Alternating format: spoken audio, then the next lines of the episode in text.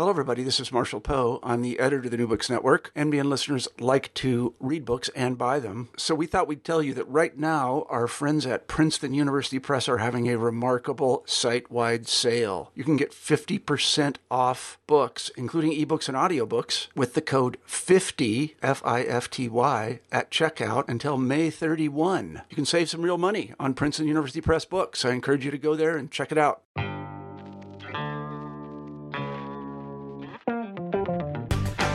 Welcome back to the New Books Network. I'm your host, Stephen Dozeman. In the contemporary philosophical landscape, a variety of materialist ontologies have appeared, all wrestling with various political and philosophical questions in light of a post God ontology. Entering into this discussion is my guest today, Adrian Johnston, to discuss the first volume of his three volume Prolegomena to Any Future Materialism, an attempt to develop a systematic and thoroughly atheistic material ontology of the subject. The first volume, subtitled The Outcome of Contemporary French Philosophy, published in 2013, looks at three recent French theorists, Jacques Lacan, Alain Badiou, and Quentin Meillassoux arguing that all three ultimately failed to maintain a consistent atheism, regularly relying on various supramaterial elements to hold their systems together. In doing so, the book attempts to clear the ground for a consistently materialist ontology to be pursued in the latter two volumes. Adrian Johnston is chair and distinguished professor of philosophy at the University of New Mexico and a faculty member at the Emory Psychoanalytic Institute. He is the author of close to a dozen books, including, among others, Time Driven, Metapsychology and the Splitting of the Drive, and Adventures in Transcendental Materialism Dialogues with Contemporary Thinkers. He is also a co editor of Northwestern University Press's book series Diaeresis, of which this trilogy is a contribution. So, Adrian Johnston, welcome back to the New Books Network. Thank you, and I'm delighted to be back. I really appreciate the opportunity to talk with you again, Stephen. All right. So, as always, we like to always introduce our guests or have them introduce themselves. So, could you maybe tell us a bit about what your main research interests are and how this fits into that? Um, I can begin by saying that uh, I take my philosophical inspiration from three orientations German idealism, Marxism, and psychoanalysis. Uh, and that using the resources from these particular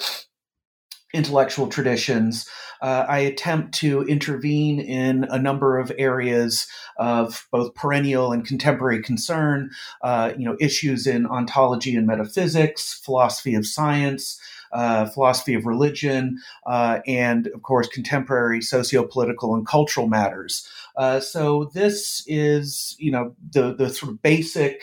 Uh, you know framework that uh, that governs you know, what I do in terms of ongoing research, and that you know I anticipate in the foreseeable future continuing to guide uh, my my thinking and writing. Wonderful. So to kind of start things off, I'd like to quote you from this book at length a bit. You write, quote, Lacan predicts that religion will triumph not in spite of the thrusts and encroachments of modernizing science and technology, but precisely because of this relentless collective march forward. To be more exact, the Lacanian prophecy apropos this issue is that the more techno-scientific development intensifies and expands the meaninglessness of desacralization and disenchantment,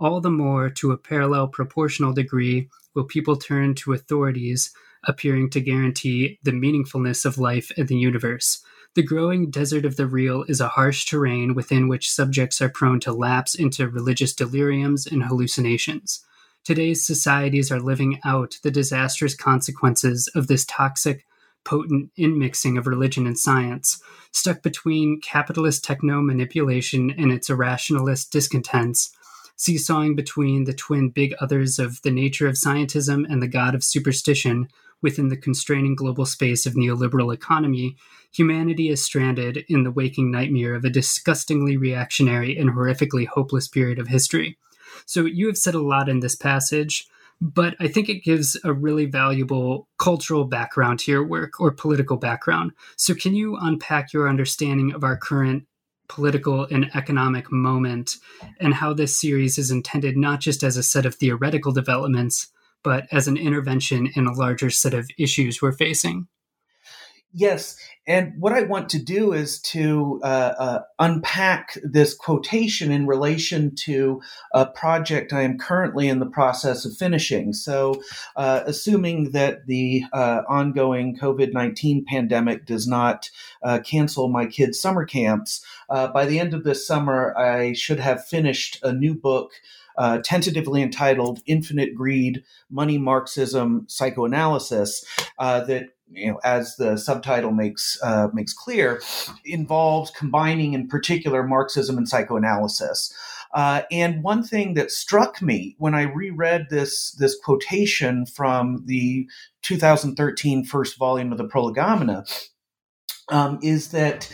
Uh, there's a real continuity here between a central portion of my new book and and this and this book that we're discussing that was published a few years ago. Uh, and what what I argue in this key chapter of this new book is that basically we are in a situation both in terms of uh, you know issues having to do with science and nature as well as with the economy where as i put it in this current project basically we are religious where we believe ourselves to be secular and secular where we believe ourselves to be religious um, and in terms of uh, of nature and the focus on you know science and scientism in in the first volume of the Prolegomena, well, you know this this involves pointing out, and I'm not unique in observing this, that oftentimes, you know, people who claim to be hard-nosed, scientific, uh, materialists, naturalists, etc.,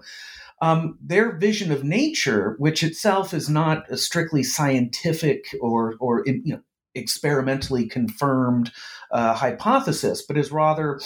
a kind of metaphysical vision of nature. That it really is just a, a, a not very modified you know sublimation or permutation of something that really is religious and, and, more specifically monotheistic. And that all that they've really done is is is just rename god nature that they transfer um, attributes traditionally uh, uh, uh, assigned to the divinity of monotheism to what they call nature. And so you know you have nature as omniscient omnipotent uh, uh, you know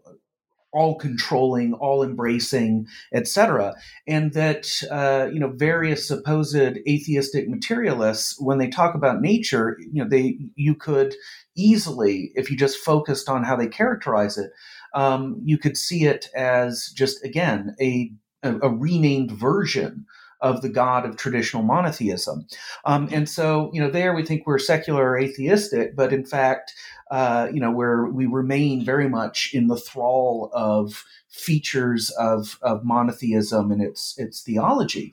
Um, and that you know in this new project you know i look at this not only in relation to how we conceive of nature and and how we think about it scientifically or pseudoscientifically I also look at the economy, and you know that there the way that we relate to the economy, as Marx himself, I think, already you know did a lot to reveal. The way in capitalism that we relate to the economy, we treat it very much like God. Um, that the you know invisible hand of the market is not much different than you know than the than a, the divine appendage that pulls our strings. Um, and you know, uh, interestingly, you know, at the level of religion, you know, so I've talked a bit about where we are actually still religious, you know, or theological, where we think we're secular atheistic. But when you also look at what's happened with religion, you know, it's now become much more a matter of this worldly sectarian identity politics. That you know, much of it is is really a matter of religion functioning as a point of identification or as a, a, a kind of uh, you know emblem of you know you know this is our group you know whether it's we think of it as the christian west or what have you that you know we now tend to in terms of religion uh, be much more concerned it seems in terms of our contemporary investment uh, in it with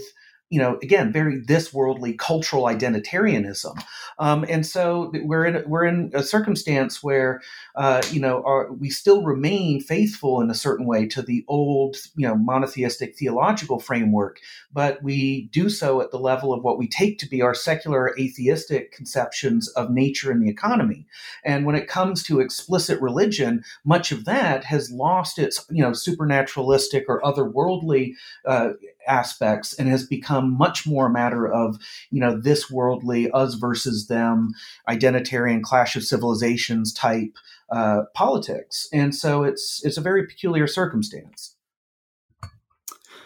So, to kind of dive into the text itself and to develop some things you were just alluding to, you start with a discussion of Lacanian materialism and its relation to religion in outlining a properly Lacanian materialism, you argue that atheism doesn't necessarily entail materialism, at least according to the Lacanian understanding. Or using the language of philosophical logic, we might say that atheism is necessary but not sufficient for materialism. So, can you unpack the problem here and explain what a true or consistent Lacanian materialism would be? Yes, and there's certain things about Lacan's relationship to materialism that I am confident will come up later with some of the subsequent questions. Um, but for now, I can begin by saying that in my view, it's actually, in terms of the relationship between materialism and atheism, what I would say is, is that um, materialism is a necessary but not sufficient condition for atheism. Um, and what I mean by this is closely connected to some of what I was saying a moment ago in response to the first question. And you know, if you look at, for instance, uh, the history of materialist thought, uh, you know, for example, uh, take the 18th century French materialists, uh, you know, who were involved in this, uh, you know, Enlightenment struggle against clerical authority. Uh, that you know, when you take figures like, you know, D'Holbach, La Mettrie, Diderot, etc., that what you see is, is that, all right, for them, atheism involves insisting that it is nature, not God, you know, that is responsible for all of reality. Um, but even though this is this renaming of, of, you know, the, the, you know, the governing ultimate, you know, horizon of reality, the renaming of it nature rather than God, certainly is not without a lot of significance. And especially, of course, these were thinkers who were primarily concerned with fighting out a political and ideological struggle against a religion that was shoring up uh, a, a, political order um, that they were seeking to assault. Uh, that uh, what they do in moving from God to, to what they call nature is that, again, they just take the attributes of the old God and reassign them to nature. And although this is, you know, a first step in the direction of, of atheism, on my view, though, it's only a first step and it's insufficient precisely because um, nature is now, you know, basically just a, uh, an altered version of, of the religious God. And for me, there's a there's a, a, subsequent step to be taken beyond this, which is to, and this is what I'm trying to carry out in a number of places, including in this first volume of the Prolegomena, is moving from what I call strong nature, and that is a vision of nature with a capital N, as basically akin to the old God, and showing that you know nature itself is not this unified totality, this harmonious whole, this uh, locus of, of central authority that you know runs the show, um, this guarantor of of at least consistent order and regularity, if not also meaning. Um, you know that the additional step of detheologizing nature involves turning it from this strong nature that is very much modeled on the old God, um, and instead looking at it as this this fragmented multitude, this non-unified, uh, you know, field of disparate entities and events that don't all hang together in this grand scheme or or, or cosmic order. Um, and so this would be to, you know, in a way, it's like the Hegelian negation of the negation. You have the first negation of renaming God nature, and then you have to carry out the second negation of getting rid of the features of the old God that have been smuggled into the old version of nature. Um, and carrying out the second step, the negation of the negation, you could say, is what I'm really, you know, attempting to carry out using a number of resources, including, uh, you know, figures like Lacan, Badiou, and Meillassoux. So, jumping off of that, you find recent developments in the neurosciences actually validate this sort of materialism of incompleteness that you're aiming for, particularly with reference to neuroplasticity, which you've developed philosophically elsewhere, especially alongside Catherine Malabou. Can you give us a quick primer on neuroplasticity and how does it function to validate the sort of materi- theoretical materialism you're trying to get at? Yes, and here is where we're zooming in from nature in general to human nature specifically. Um, and of course, you know, when one uses a phrase like human nature, you know, what we often think of is that, well, at the core of who and what we are, as the animals or organisms, you know, that we are, Homo sapiens, um, is ultimately, you know, determined or at least rests upon a bedrock of of of of, of natural foundation where you know thanks to say evolution genetics etc um, you know we have this this programming you know our dna etc that that you know ultimately is determinative of who and what we are uh, and that this is fixed in place uh, by the forces of nature at a broader level in terms of things like you know natural history qua evolution etc um, and so, you know, when we talk about human nature, we tend to think of something fixed, firm, immutable, um, you know, this unalterable core that, you know, is, is just part of us from birth. Um, and one of the things that, you know, neuroplasticity, uh, among other relatively recent findings in the life sciences, indicates is that this picture of even the natural component of ourselves, however we conceive of that, is scientifically speaking untenable. Um, that uh, you know what you know the what neuroplasticity uh, uh, says is that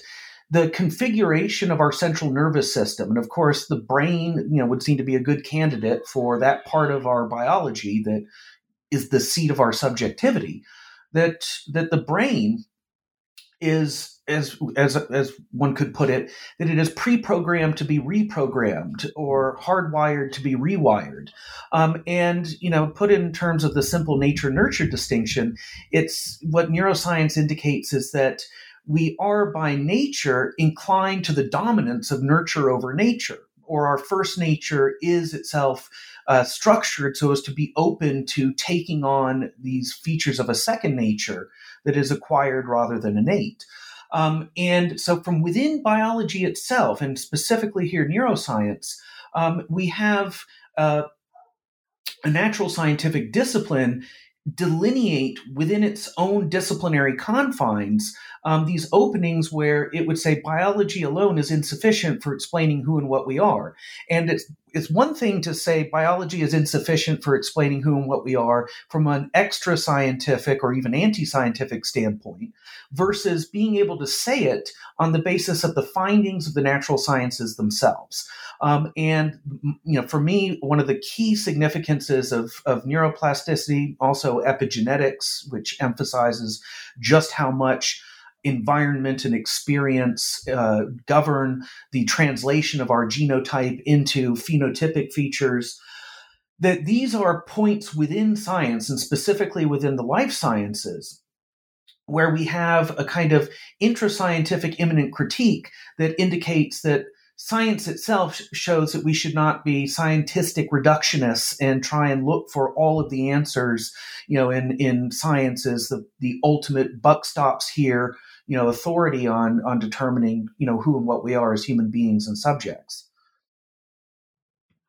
so, moving along, in chapter two, you turn to the question of how to integrate or synthesize biology with psychoanalysis and turn to a debate that goes back quite some time. On the one hand, psychoanalysis has a long history of trying to purge itself of Freud's commitment to biology, although the danger you see is that it ends up becoming too abstract, trying to resolve certain issues with a sort of borderline mystical ontology of subjectivity. So, can you give us a sense of this debate and explain how it is you try and move between these two options with a sort of bio-Lacanianism?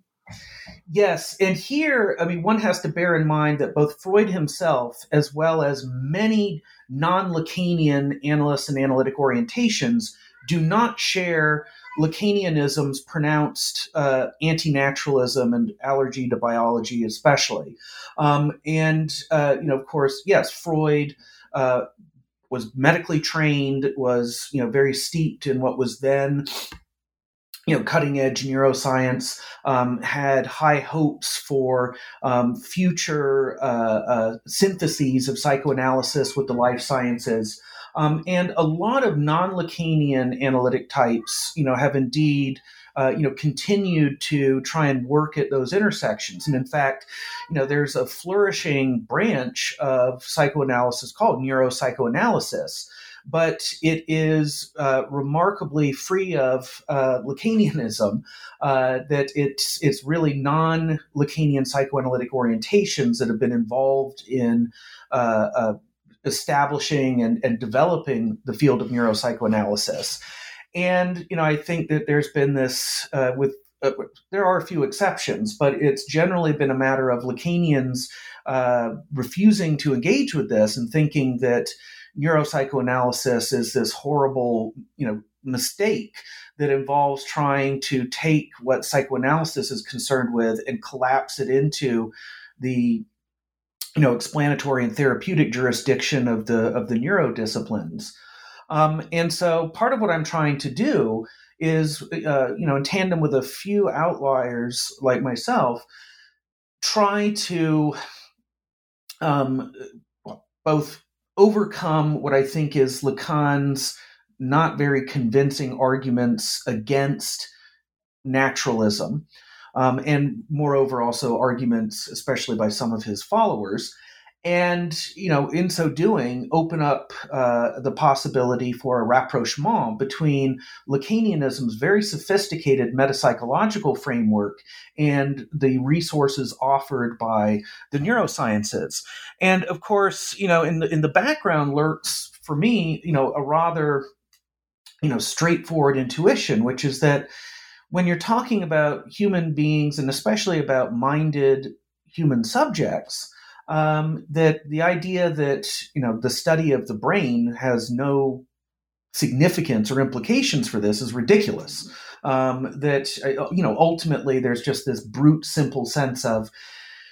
if you can't square your theory of minded subjectivity with what you know our best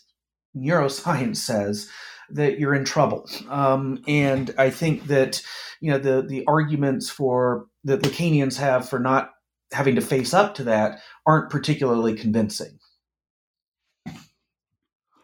In the final chapter on Lacan, you look at his thoughts on prehistory, primarily with a focus on our inability to get to it. For the most part, he leans in this respect to a sort of Heideggerian or Kantian weak epistemology, where we're placed within a prison house of language, to borrow Fredric Jameson's phrase. Can you unpack what prehistory is and what it means for Lacan to put it off limits epistemologically?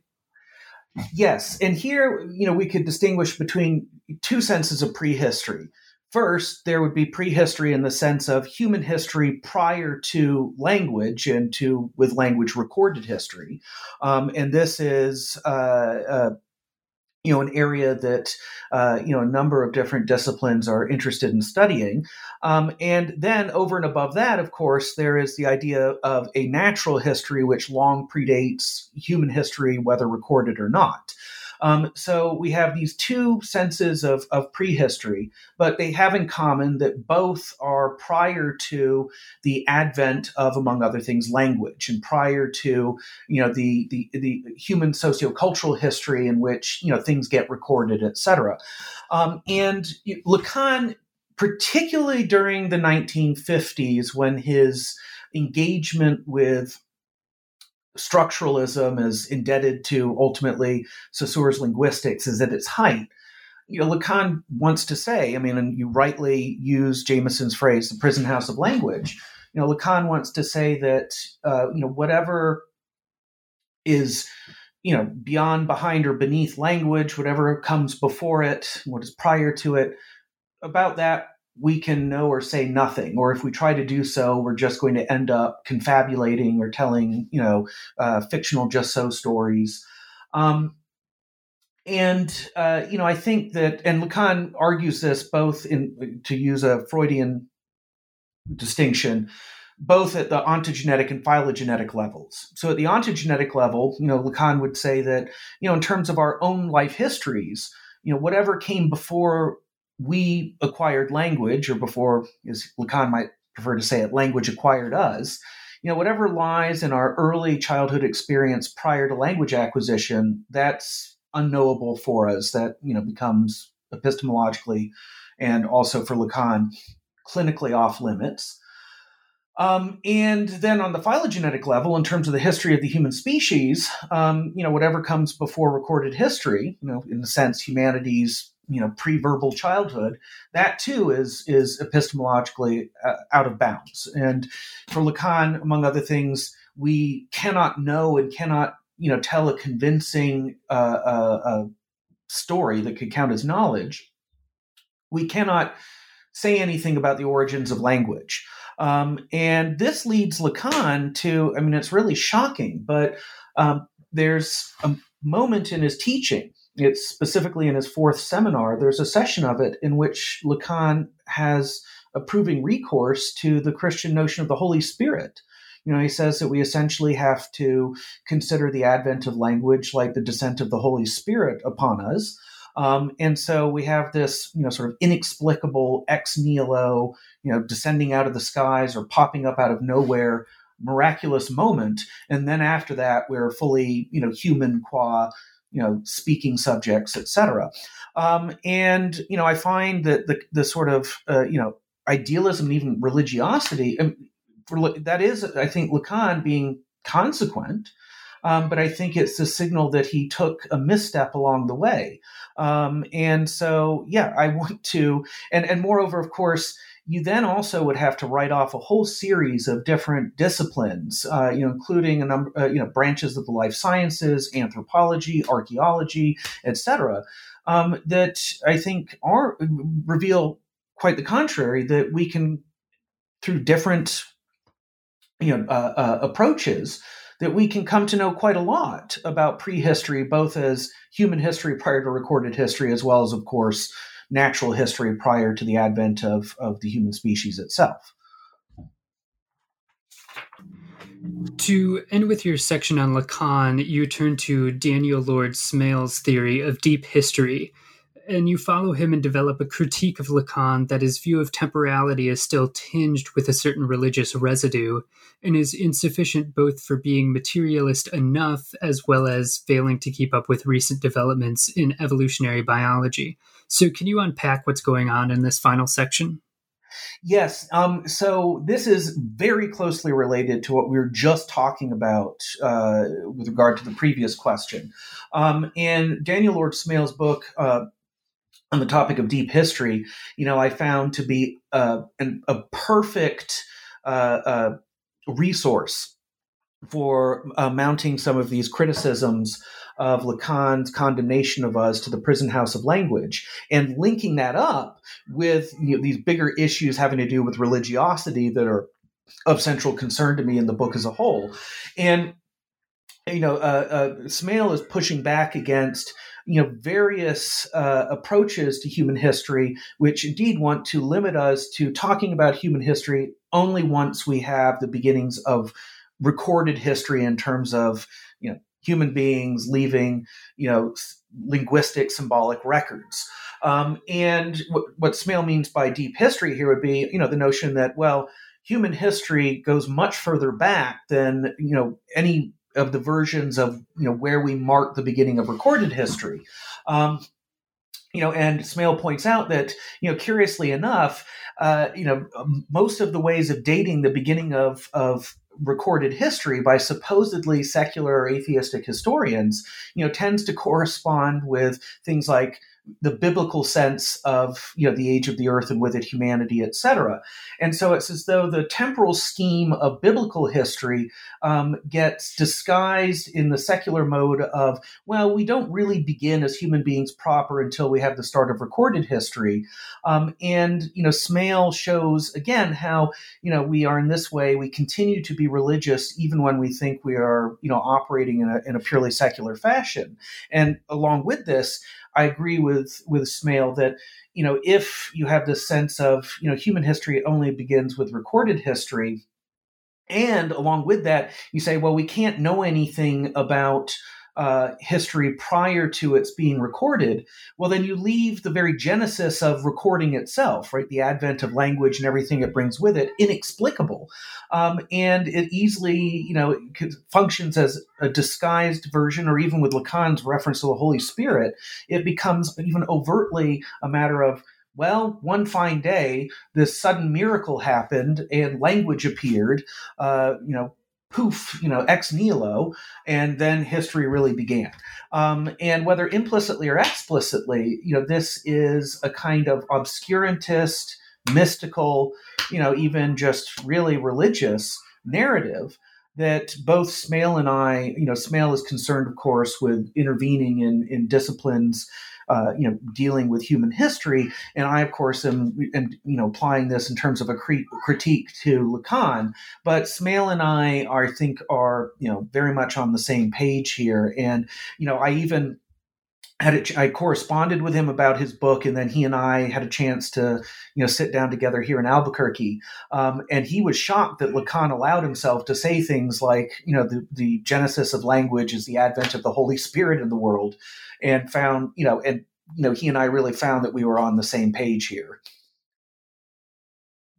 Yeah, that's a really good way to close that off. So you next turn to Alain Badiou, who's in a rather peculiar position, simultaneously claiming allegiance to mathematics and Platonism, while also asserting himself as a materialist. So I think maybe the key way to work our way into this aspect of his thought would be his assertion about the non existence of nature, nature being understood with a very peculiar sense here. So, can you maybe explain what he means by this to start us off? Yes, and perhaps uh, I can start with you know Badiou's recourse to Plato, uh, which you know especially in the past decade has been a very pronounced feature of a lot of his his work, um, and you know how that already marks a, a, a big difference between myself and him. Um, so you know, and, and, really thanks to Badiou, it's become quite fashionable amongst a number of of my fellow travelers in terms of people interested in contemporary metaphysics in the continental tradition. You know, with debts to orientations like German idealism, Marxism, and, and psychoanalysis. Um, you know, that Badiou, and then along with him, a number of others uh, claimed that you know what we need to do is to develop a combination of Platonism and materialism, and that moreover we can read Plato as as not only as as a materialist by, for instance, trying to reread Plato's idea about how the forms participate, you know, in the visible world, etc. You know, but also, you know, Badiou even wants to lay claim to him you know, as a sort of proto-communist, you know, thanks to how he talks, how Plato talks about the community of guardians in the Republic. And to cut a long story short, um, I am much more of a spontaneous Aristotelian than a than a Platonist, and you know Badiou has nothing but antipathy for for Aristotle. Um, but uh, you know, following, for instance, you know figures like Hegel himself, um, I think that you know Aristotle's metaphysics is, you know, obviously much closer to, and I think rightly is regarded as, you know, much more congenial to any kind of materialist approach than Plato, the, you know, really the the one of the founding fathers of metaphysical realism, and along with it, a kind of anti-materialist idealism. Um, and so I'm unconvinced by these efforts to recast Plato as some peculiar sort of, of materialist and, and radical leftist. Um, but that aside, um, when Badiou turns his attention to the, the topic of nature, um, and you know he takes us up in a number of places, most importantly in his 1988 magnum opus, "Being and Event," um, he says one version of nature does not exist, and then there's another version of nature um, that he says this is the correct conception based on my Badiou's ontology. The version that he denies, and here I am somewhat sympathetic to him. He so you know Badiou wants to develop this ontology of what he calls pure multiplicity. Um, and his recourse to mathematics, especially set theory, is is is centrally involved here. But Badiou wants to say that there are no fundamental unities at either a, a macro or a micro level uh, at the fundamental uh, in terms of fundamental ontology that um, that being at both the largest and smallest levels is just a series of proliferating multiplicities without without end. Um, and so you have this idea of with Badiou a oneless ontology you know that is is that purges any appeal to you know to you know grounding or all-encompassing unities you know gets rid of them and here this idea of of of the of banishing the one of exorcising the specters of of of unity totality wholeness etc i mean that's something i actually take inspiration from and you know likewise seek to develop in my own way but without making this depend upon you know the abstract formalism of pure mathematics. Um, but where i disagree with badiou here is that he says all right well with nature and I should back up a moment. I should say, I agree with him that nature, in terms of this idea of an all encompassing unity, you know, a fundamental wholeness or totality that is internally, uh, you know, harmonious and homogeneous. I share with him a rejection of that. Um, but then Badiou says, you know, even though nature is not this this one all or this whole or totality, it nonetheless is this domain of, you know, utterly lawful regularity. Uh, that that nature is this this you know, the, for in his set theoretic ontology, nature is this set of of structures and dynamics um, that are consistent with themselves um, and that involve uh, a, a, kind of smooth running of, of a predictable, you know, lawful business as usual. And it's weird. It's almost as though you get a vision of nature here, which is pre-modern, where you know it's it's like uh, you know the the ancient and medieval conceptions of nature as that eternally recurring order of regular cycles, such as the changing of the seasons. Um, and you know that that sense that nature is nothing but uh, lawful regularity and and cohesive, self-consistent order, uh, despite Badiou's detotalization of it. Um, you know that I think that picture of nature is is is not really defensible, um, and that you know for me, you know, nature is a lot less lawful, regular, etc., than than Badiou depicts it as being um, and that moreover it contains internal differentiations within itself, such as various layers of emergence um, that you know involve uh, a, a, kind of uh, you know a diversity and heterogeneity of forms of regularity or structure that Badiou's way of talking about nature doesn't have a place for and wouldn't be able to capture.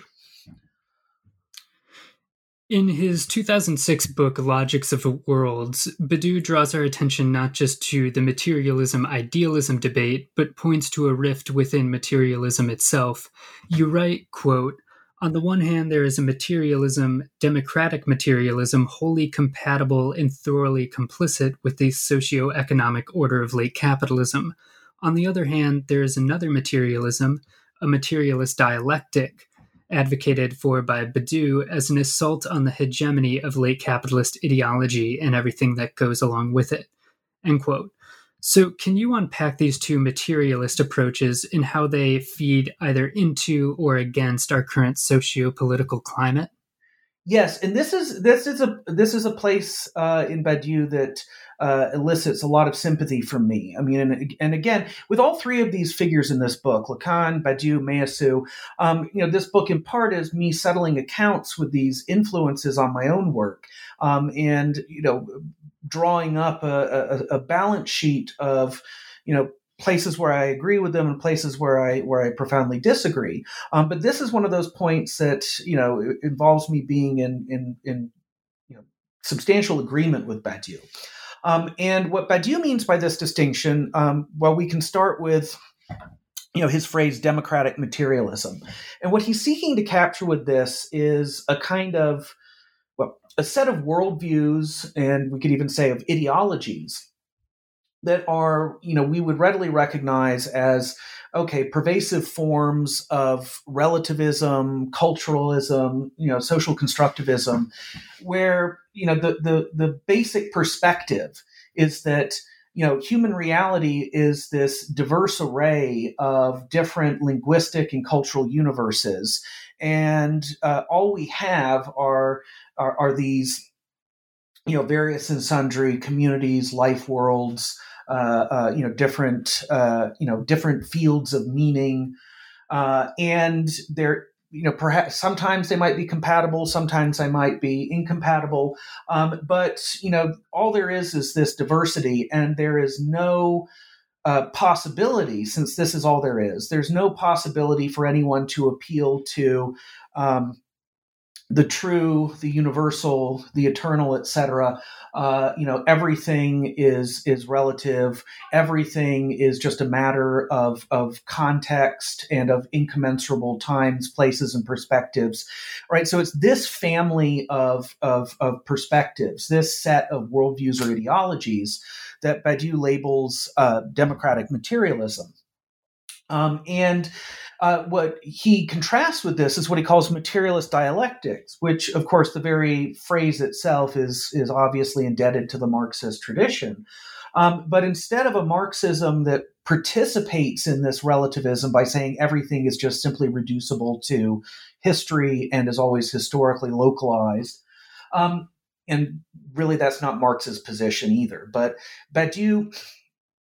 uh, you know, is is interested in how do you develop a materialism that is a materialism, but that allows you to account for things that we traditionally associate with with idealism, namely, you know, strong senses of truth, universality, uh, you know, eternity, infinity, etc. And so, this idea of you know, how could we account for as if you're, for instance, indebted to the Marxist tradition, how, as a historical materialist, can you account for the history immanent genesis of things which, once they arise in history, thereafter um, cease to be merely historical or localizable within particular, you know, social, etc. contexts? Um, and uh, you know, a simple example suffices here. I mean, on the one hand, it's it's easy to observe that the foundations of arithmetic and geometry as abstract mathematical disciplines are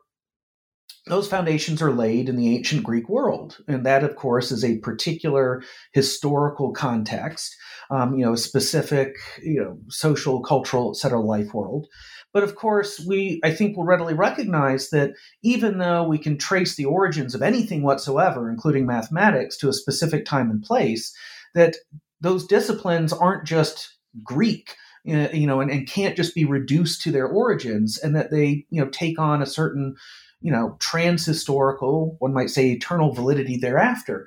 And Badiou, like me, is interested in the possibility that this sort of thing happens not just in isolated cases like mathematics, but in various domains of human history. You have moments where something emerges, which once it comes on the scene, can't just be treated as one fleeting historical phenomenon among others. Um, and so there he and I are both after the same thing. Um, but my my critique of him is that he in trying to have both of these things, to be a materialist on the one hand, and on the other hand, be able to appeal to categories like truth, universality, infinity, eternity, etc., that his way of trying to hold on to both of these doesn't allow him to really you know, keep a firm grip on the materialism side of the equation.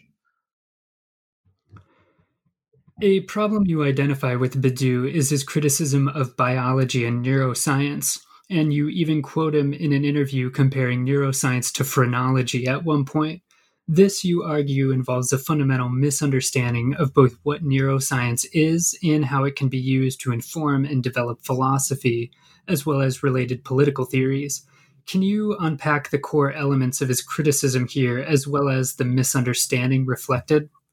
Yes. So, you know, here the the uh, Badiou's appeal to phrenology, uh, you know, is is really quite telling. You know, and in fact, you know, of course, Hegel famously in the 1807 Phenomenology of Spirit directly critiques the phrenology of Franz Josef Gall. Um, and, you know, for instance, there are, you know, relatively recent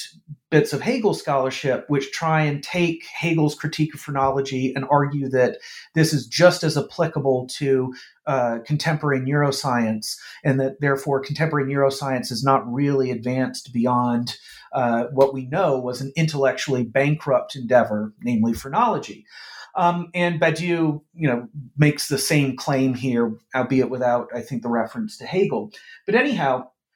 I think that this is, you know, utterly unfair and reflects a profound lack of understanding of the neurosciences. So, you know, what was phrenology in essence? Well, it was an effort to localize features of persons uh, in relation to bumps on the skull, and bumps on the skull taken as indicating how the underlying brain beneath the skull was configured. Um, and so, phrenology was an early attempt at what we would call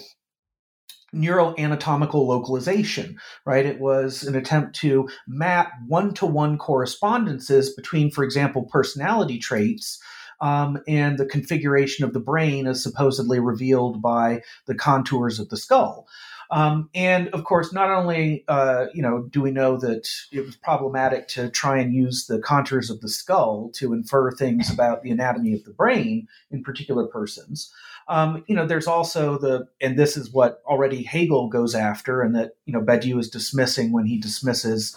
neuroscience is still phrenological. Um, it's really the program of neuroanatomical localization, right? And the idea that, you know, either we can map one-to-one correspondences between our subjectivity and our brains in, in, in specific regions of our brain or that doing so is informative tells us anything you know actually revealing etc and so badiou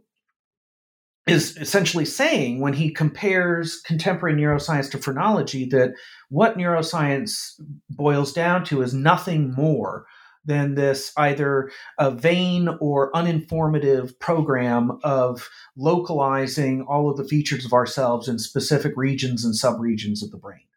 And although there you know is a, certain amount of work that's done in neuroscience in terms of localization um, that is hardly representative of the the entire procedure of the of those disciplines or or, or even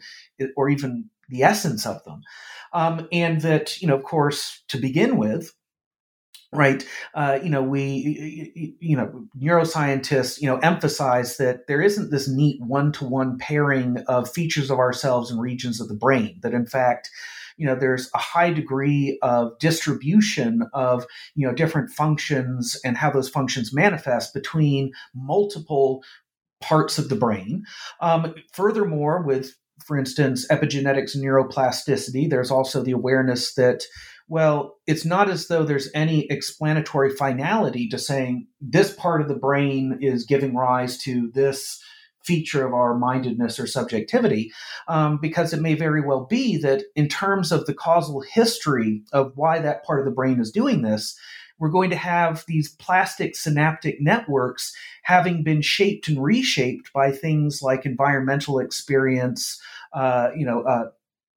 you know the, the, the person's relationship to their natural and social environment, et cetera, that is going to be ref, you know that is going to have configured and be reflected in how that neural circuitry is working. So there's not a sense that localization is any kind of ultimate explanatory, you know, buck stops here finality, um, and that uh, you know in in addition, you know I think that uh, you know, there's this this profound uh, appreciation, uh, you know, amongst neuroscientists that you know the brain it, itself is not only a matter of regions and subregions that either individually or cooperating through relationships of distribution are generating features of our subjectivity, but there there's a paradigm advanced by some people working in these fields of what is called the kludge model of the brain you know, and a kludge is, uh, you know, in engineering terms, a kind of improvised, slapped together, uh, uh, you know, basically, you might say, uh, held together with with duct tape, etc., contraption to solve a problem. But it's very improvised, haphazard, and you might think of it as almost like, uh, you know, a kind of MacGyver model, right? Where okay, I've got some old chewed bubble gum, you know, a book of matches, a paperclip, and somehow I'm going to put this together to you know create this device that will get us out of a jam. Um, and when you know when uh, you look at the brain, what you know the life sciences you know now are indicating is that well, it's the product of this haphazard evolutionary history, and it's uh, when we examine our brain, what we see is, is that there are all these different components and subcomponents that have been slapped together under the pressures of, of, a, of a contingent haphazard evolutionary history. Um, and that instead of all of these things cooperating to generate our you know our mindedness and subjectivity you know doing so as a matter of a distribution of labor between you know very well organized you know localities and regions of the central nervous system that part of what makes us who we are is the fact that our brains are, are basically um, this awkward marriage of these components that don't work very well together and that you have for instance like you know an evolutionarily archaic brainstem that's having to negotiate a, a kind of working relationship with an evolutionarily very recent cerebral cortex is just like the most striking example of this. And the picture of the Badiou has of, of neuroscience, you know, you'd think that neuroscientists believed the brain was this, you know, uh, you know, very well integrated, harmonious machine where its different localities cooperate so as to generate uh, you know each locality on its own a specific feature of who and what we are and that this is and that tracing these correlations is all that neuroscientists do that's just it that does not at all reflect um, the the fields that he is, I think, very unfairly comparing to 19th century phrenology. Yeah, that's an excellent kind of defensive, kind of your philosophical neuroscience, I think. Um, so to finally turn to uh, Quentin Meillassoux, you bring up one of the core issues in his work in the form of a question Did the Earth exist before humans? You connect this to a set of epistemological and metaphysical questions. So can you unpack why is this even a sensible question to ask, and what is Meillassoux's response to it? Yes, and this is a, another place where I am very much in agreement with my interlocutors that I'm I'm quite sympathetic to uh, what the, the, the, gist of, of what Meillassoux is after, uh, you know, when he talks about, for instance, uh, you know, the existence of, of the earth before humans. Um, and to, you know, oversimplify somewhat, um, you know, what may, one of the things that Meillassoux is, is preoccupied with doing, particularly in his, his book After Finitude, um, is challenging a, a, a, a long-standing kind of dominant tendency in continental European philosophy that we can indeed, as Meillassoux does, trace back to Kant. Um, and that, you know, of course, starting with Kant, you have this uh, line of, of orientation philosophically that says anything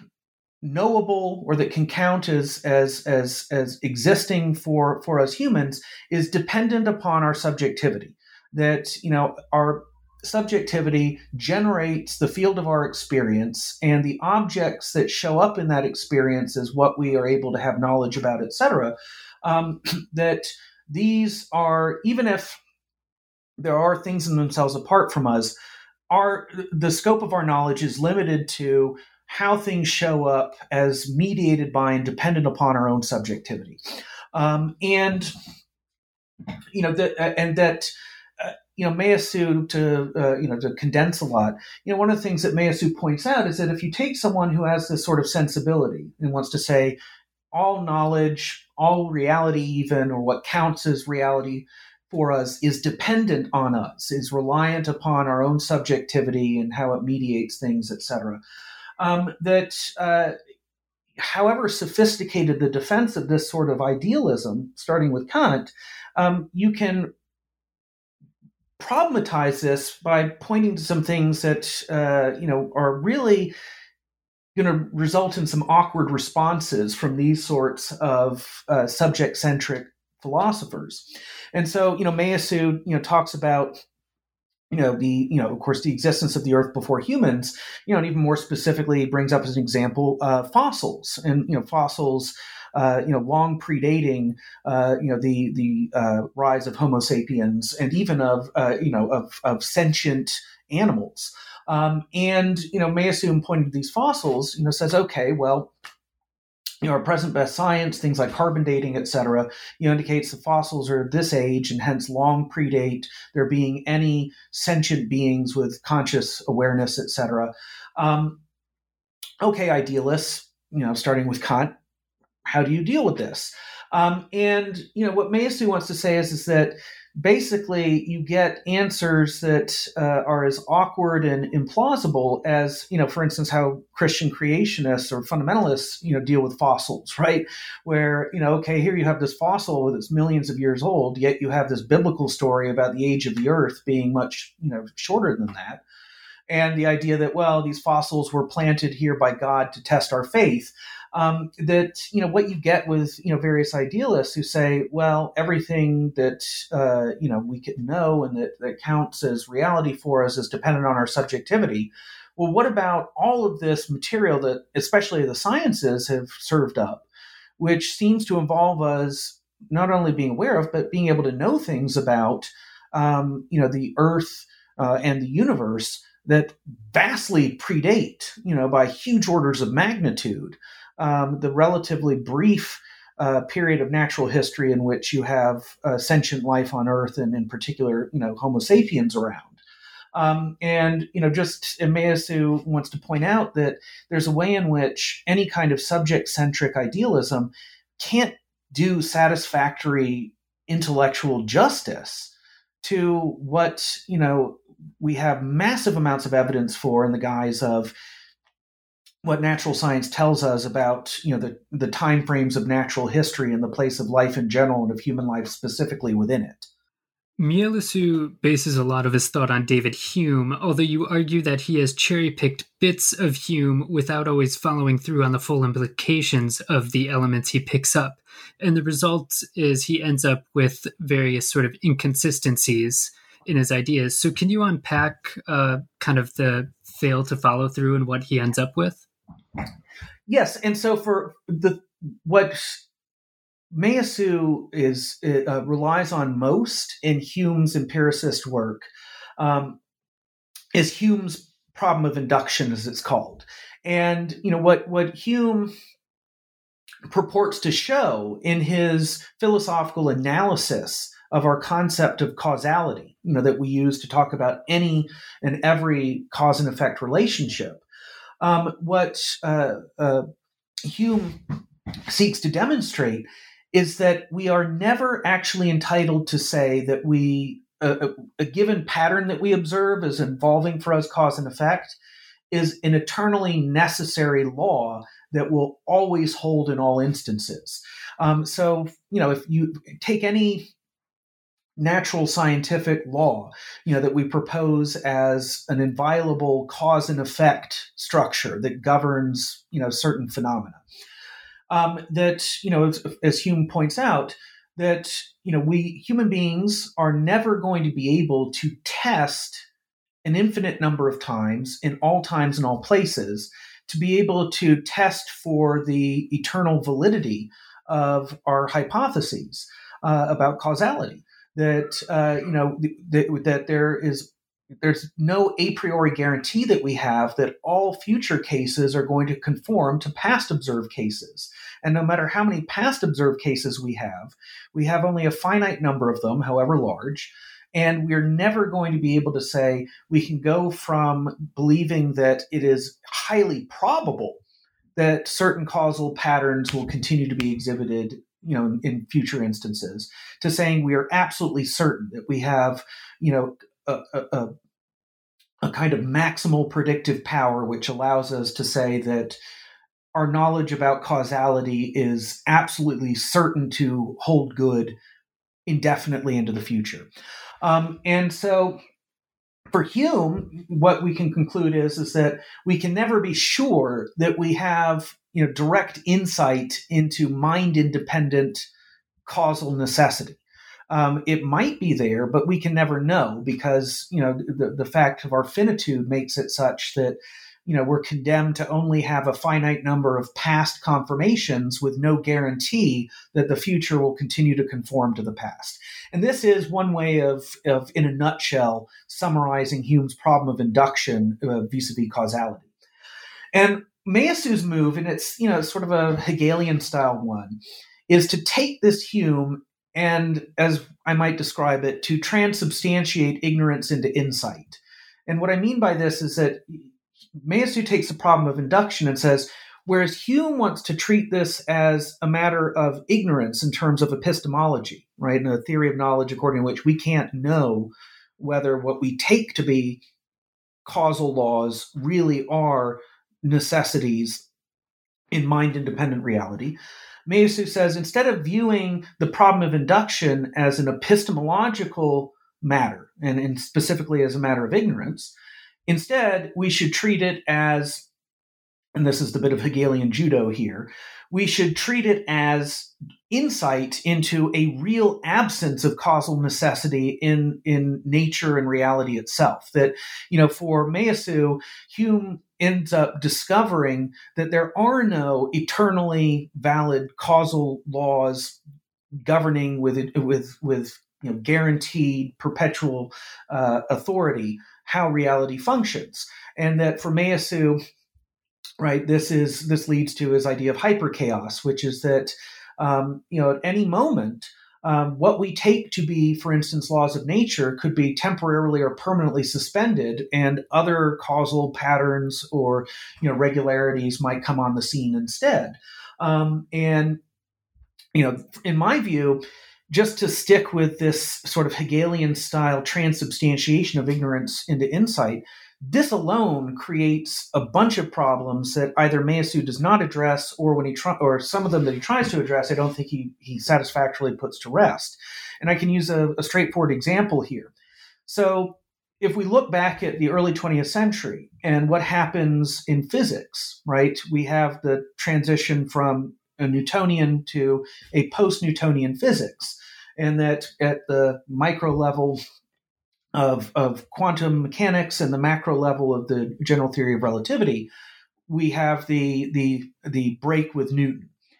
Um, and if we really accept Meillassoux's use of Hume's problem of induction, then Meillassoux has no means for prohibiting someone from saying, well, what happened in the early 20th century is not that we got, you know, learned from certain anomalies and and you know were able to develop a superior set of of uh, natural scientific uh, uh, explanatory frameworks than Newton could, but that you know that at some point randomly like let's say in the late 19th early 20th century nature itself spontaneously given Meillassoux's idea of hyperchaos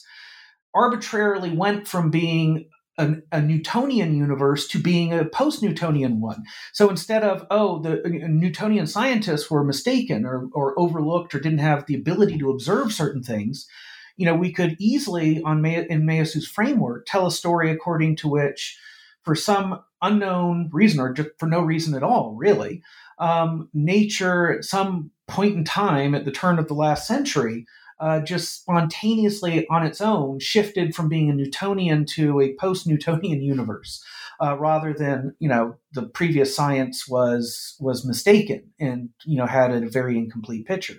Um, and so, in my view, these sorts of things are kind of reductions to the absurd of his position. I mean, if you have a, a position that appeals to natural science as Meillassoux's does, but then allows for these sorts of outlandish narratives to be defensible, like universe really did transition from being Newtonian to post Newtonian and not our science got better.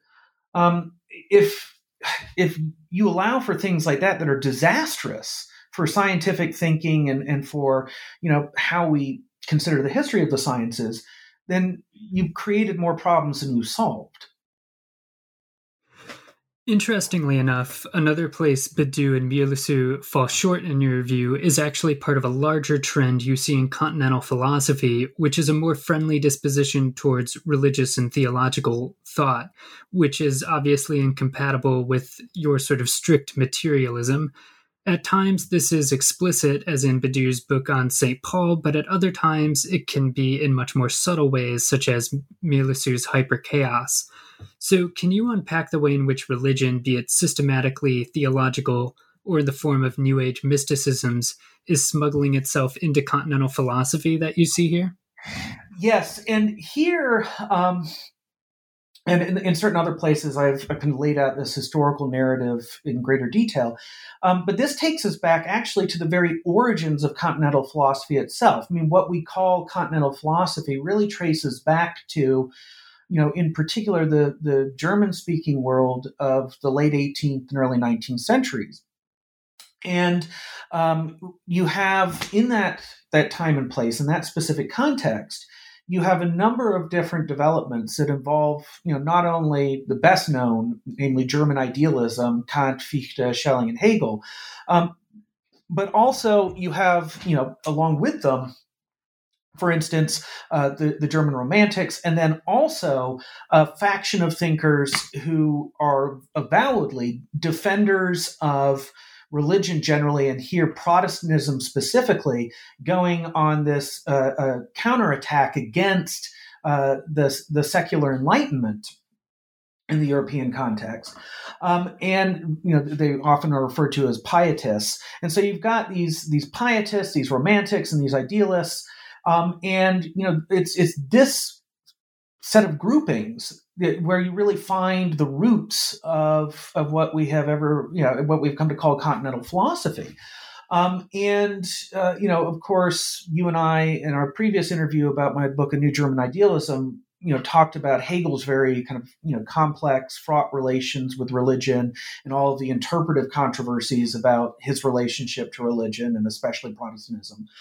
But I mean, if you look at just Kant uh, uh, and say the later Schelling, or you look at the the pietist, anti-enlightenment polemicist Jacobi, you know, if you look at a number of figures uh, in, in,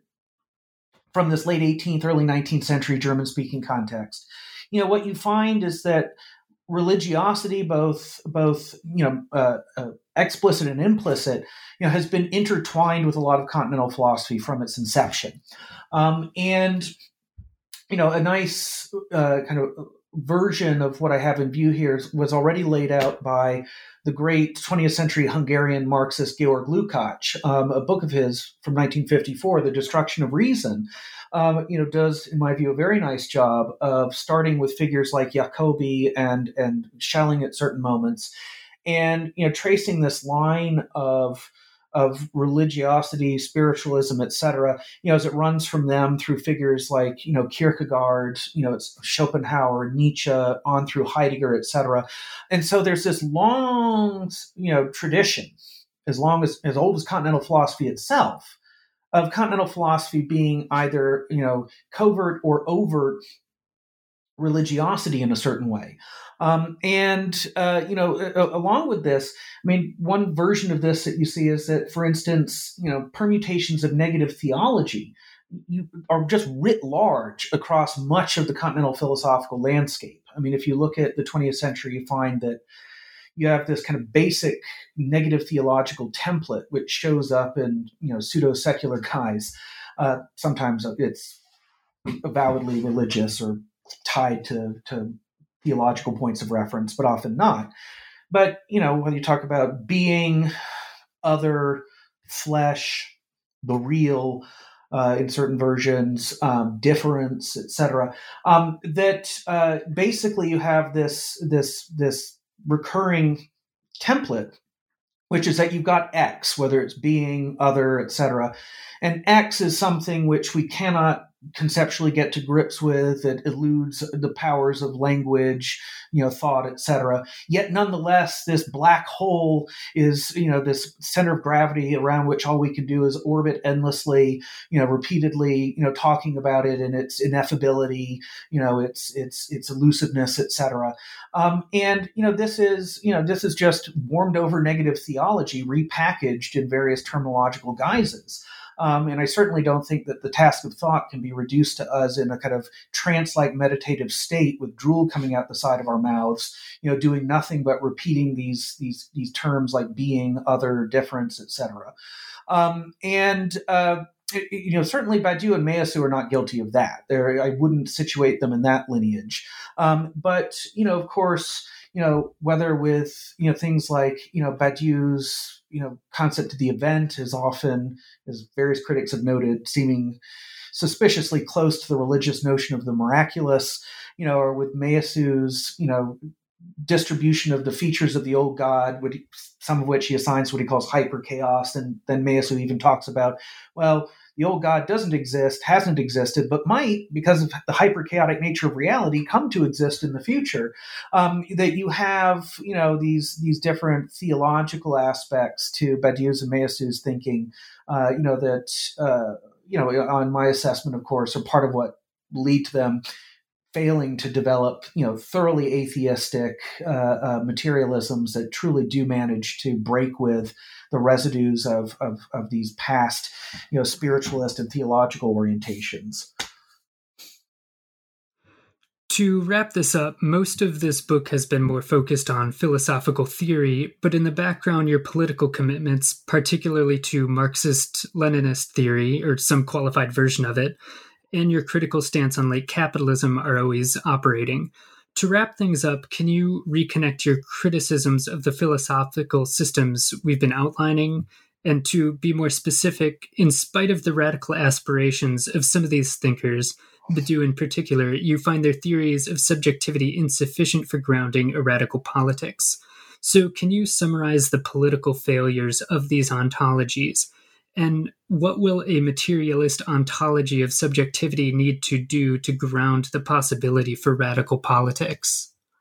Yes, and here, you know, Badiou of the three figures covered in the book, Lacan, Badiou, and Meillassoux, he's he's the key one. You know, Lacan was deliberately hard to pin down about politics, and and you know, it was very provocative, and you know, said various things that you know one is able to to work with productively as a political theorist. But he himself, I mean, was not deeply engaged with what we might call politics in terms of his thinking. Um, and there's not really any political theory in Meillassoux' work to date. Um, but of course, with Badiou, yes, uh, the political dimension is is a key component of his philosophical apparatus and is omnipresent throughout his work. And so, yes, he's he's he's the crucial uh, point of reference here. And you know the, way that I, I, I can actually rather you know concisely summarize my differences with Badiou here. Now, obviously, with both of us, there is this uh, uh, joint commitment, this shared, as Badiou would put it, fidelity to uh, radical, the legacy of radical leftism, you know, including and especially the Marxist tradition. Uh, you know, and the sense that it is only within this part of the radical leftist tradition that you have articulated, you know, anything that can give us some at least qualified hope, you know, for a better future on the other side of capitalism, hopefully. Um, but you know, Badiou uh, is led by his fundamental philosophical framework, by you know his his his systematic ontology and theory of subjectivity, um, to sideline three different dimensions, all of which are, by contrast with him, central to my own approach. So we've talked about how you know Badiou wants to marginalize you know the relevance of natural science and especially the life sciences. Badiou wants to you know view that as as really just irrelevant to you know how we think and talk about who and what we are. Um, and then, you know, in relation especially to the Marxist tradition and to Badiou's vision of politics, I mean, you might say that Badiou is is a communist but not a Marxist in in the sense that, whereas for Marx, Engels, and most of their successors, there was a sense that both the both economics and politics as involving the state were central points of reference, and that uh, uh, you know both in terms of theory and practice, um, the economy and the state are two key domains of concern uh, for traditional Marxism going back to the founders themselves. Um, and, you know, Badiou, in his conception of politics, is insistent that we think of radical leftist politics now in a mode where we disregard um, both the economy and the state, and that, you know, politics is, is not in any kind of conditioned relationship vis-a-vis the economy. Uh, and this, of course, is at odds with what classical historical materialism indicates, um, and that moreover um, that uh, radical leftism should no longer be concerned with uh, uh, achieving state power, whether through peaceful or violent means, whether through you know through you know reforms and participation in the electoral process, or you know revolutionary interventions like October 1917. Um, and so he wants this conception of, of a kind of communist politics that uh, that just disregards the dimensions of the economy and the state, um, and that for me, you know, especially if we're talking about Marxism, the most valuable elements of it are, first of all, Marx's philosophical anthropology, in which a life scientific approach to who and what we are is crucial to his theory of labor and labor's role in how we we you know con- construct and, and and are part of our own social histories. Um, and in addition, unlike Badiou, and here Zizek and I are in, and are in real agreement, um, that this uh, you know downplaying of the economy in the sense of the economy as you know as as just separate from the you know the concerns of politics proper, totally disagree with that. I mean, I think that you know now more than ever um, you know the, the the centrality of of the economy to to our entire you know socio-political existence uh, is is really just you know I don't see how one can credibly, you know, disregard that or not take it into account. You know, I think if anything, you know, our current circumstances uh, really vindicate, you know, a lot of what was involved in Marx's emphasis on the central role of the economy, particularly in terms of, of capitalist socio-political dynamics. Um, you know, and then also, you know, the notion of, you know, of, of, a politics that, you know, just disregards the state as, you know, as a mere matter of administration, bureaucracy, you know, technocratic uh, uh, oversight, et cetera. You know, that too I also you know thoroughly disagree with, and I think you know the issue of how you successfully institutionalize radical change, including through forms of governance that Badiou associates with the state in a in a disparaging manner, I think is also utterly crucial to to any politics that would you know try to dramatically alter our circumstances. And so I don't think you can have, you know, anything that would count as truly revolutionary change without altering both the economy and the state. Um, so yeah, th- those are, you know, those are, I think, big bones of contention, uh, you know, between myself on the one hand and someone like Badiou on the other. Well, that brings us to the end of volume one. So, for any listeners still with us, um, we're planning on talking about volume two. Um, I have a copy on my desk right here. So, we'll get to that when we can. So, in the meantime, Adrian Johnston, thank you so much for coming back. Thank you again for having me. And I very much look forward to our conversation about volume two whenever that happens.